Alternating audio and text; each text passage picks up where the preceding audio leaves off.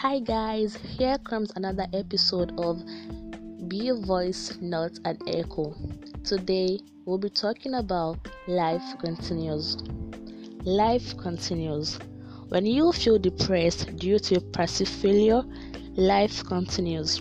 When betrayed by people, life continues. When you lose your assets due to disaster or fraud, life continues. When your past hurts, life continues. When your benefactor dies and it seems like an end to you, life continues. No matter what happens, life will surely continues. I'm not trying to be insensitive. No, I'm not trying to be insensitive to your trauma or heartaches.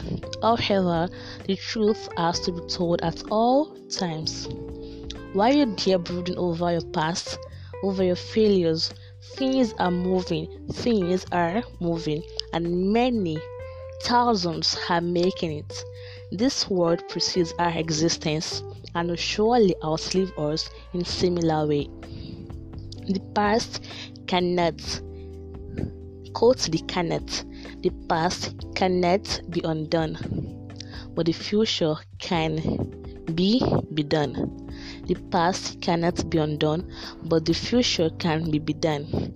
With life, there is hope.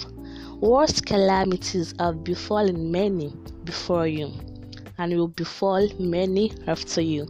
But that never, I will never stop the sun from shining.